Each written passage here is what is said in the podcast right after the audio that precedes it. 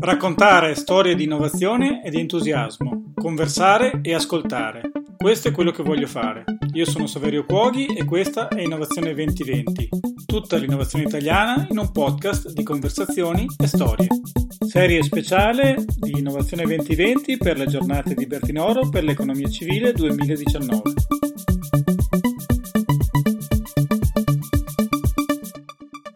Paolo Venturi, mente, braccio, corpo di queste giornate di Bertinoro, arrivate oramai a un'edizione quasi incredibile. Quante sono? È la diciannovesima e sono veramente tante. Io ho due figlie, la più grande ha 14 anni, quindi posso dire quasi come se fosse il figlio grande, no? O la figlia grande.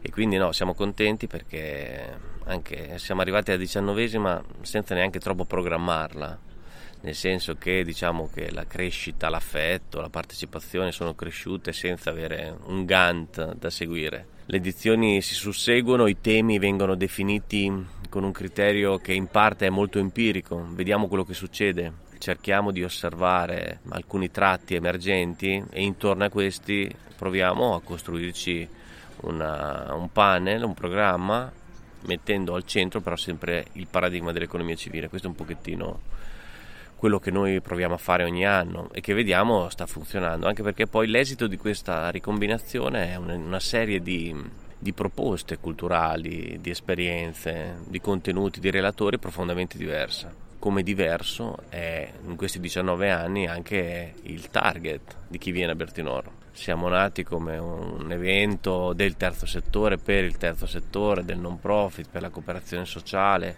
che è ancora una parte molto significativa e preziosa che appunto sale sul colle, però se oggi uno gira vede veramente una platea molto molto eterogenea. Quindi diciamo che l'eterogeneità per certi versi è l'indicatore di impatto secondo me più significativo, cioè sono contento perché siamo riusciti ad allargare un tema che è nato, se vuoi, dentro una cultura, una pratica di pochi ed estenderlo a una platea di persone che vengono da mondi completamente diversi e che venendo a Bertinoro trovano, trovano un'occasione interessante, quindi ritornano a casa con suggestioni, spunti e ognuno viene qui e si, si prende quello che, che gli è utile. E se parliamo di inclusione, effettivamente l'aria che si respira è non di esclusione di qualcuno, ma di raccogliere le, le diversità, di ibridare un termine a te particolarmente caro e qui davvero si respira questa quest'area. Che sfide lancia questa edizione? Siamo quasi in chiusura. Ma il tema della prosperità inclusiva penso che abbia mh, stimolato tutti. Eh, chiunque è venuto è riuscito a partire dal, dal tema per parlare di sé o di quello che sta facendo. Quindi il tema della prosperità inclusiva, che è un po' la proposta che è stata fatta, è questa capacità di immaginare meccanismi di crescita, di impresa, di economia, di lavoro, eh, dentro un perimetro che provi un pochettino a riconciliarsi anche con eh, non solo quanto valore produci, ma come viene condiviso e redistribuito. Questo è un po' il tema. E la dimensione inclusiva non è un appena un aggettivo, ma è un metodo, è il metodo con cui quel tipo di prosperità può essere in qualche modo generata. Quindi è come voler dire che appunto la dimensione di, di benessere, così come quella di un valore dell'impresa, è fortemente collegata e correlata alla modalità con cui questa viene prodotta e la dimensione di inclusione è un elemento fondamentale. Cosa significa in concreto includere? In concreto significa che se tu vuoi includere devi essere aperto, Sembra un paradosso, ma è così. L'inclusione ci dice dell'apertura, perché tu non sei in grado di includere se sei chiuso o ancora peggio, autoreferenziale. Quindi è un grandissimo invito all'apertura, l'inclusione. L'altro elemento è che l'inclusione postula, a seconda della tipologia delle organizzazioni, dei meccanismi dedicati e delle motivazioni.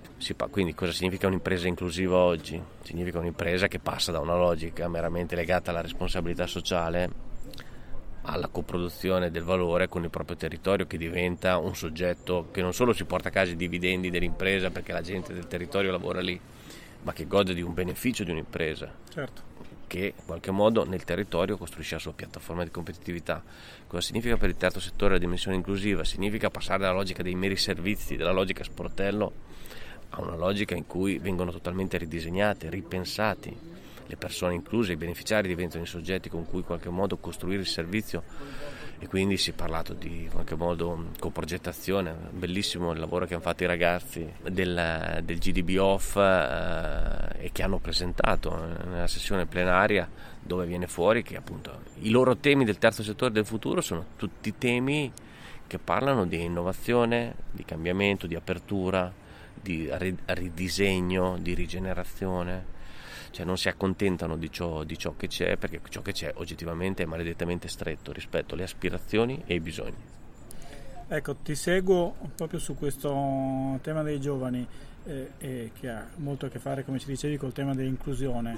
Qui a Forlì si lavora già sui giovani in questo senso, è una cosa che può diventare più ampia. Eh, ieri parlavo con i ragazzi e mi dicevano noi siamo ancora, in realtà ci consideriamo ancora un po' una nicchia possiamo bypassare questa... Beh, allora il tema dei giovani qui a Bertinoro è, diciamo, sono, sono, presenti in quanto soprattutto studenti del corso di laurea in economia sociale che qui a Forlì l'Università di Bologna ormai quasi vent'anni fa ha insediato la prima esperienza in Italia di eh, un percorso di laurea che formasse persone che sono eh, in qualche modo vocate all'economia e all'imprenditorialità sociale perché prima si parlava solo di socialità, di socioassistenziale, cioè la dimensione sociale era una categoria legata ai servizi.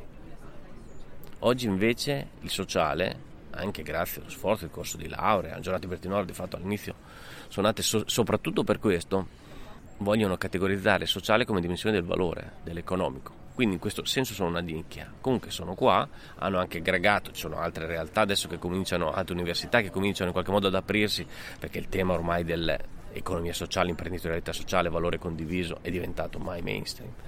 Quindi dentro questa comunque logica, diciamo loro in questo possono essere quasi, sono un po' una minoranza profetica, no? dentro la enorme platea dei soggetti, degli studenti.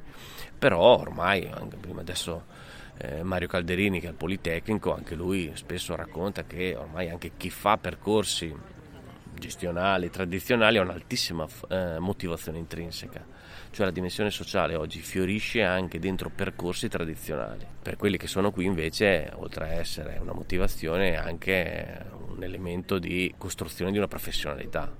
Perché se noi comunque non possiamo costruire solo culture, questi 19 anni da cultura vediamo che nascono anche ruoli, welfare community manager, i community manager, chi fa fundraising, l'innovazione sociale, la dimensione tecnologica. Quindi il fatto che cresce questo mondo è visibile anche nelle nuove professioni e abbiamo bisogno un po' di gente che questa roba la metta a terra dentro le organizzazioni con l'entusiasmo e la forza che i giovani. Perché vanno cambiate le organizzazioni. Assolutamente. Tutte, non, tutte. non le imprese diciamo solo cosiddette no, sociali, no, no. ma veramente, veramente tutte. Bene, grazie mille. Grazie Paolo, a te. Grandi giornate. Innovazione 2020, tutta l'innovazione italiana in un podcast di conversazioni e di storie su innovazione2020.it e sulle principali piattaforme di podcasting.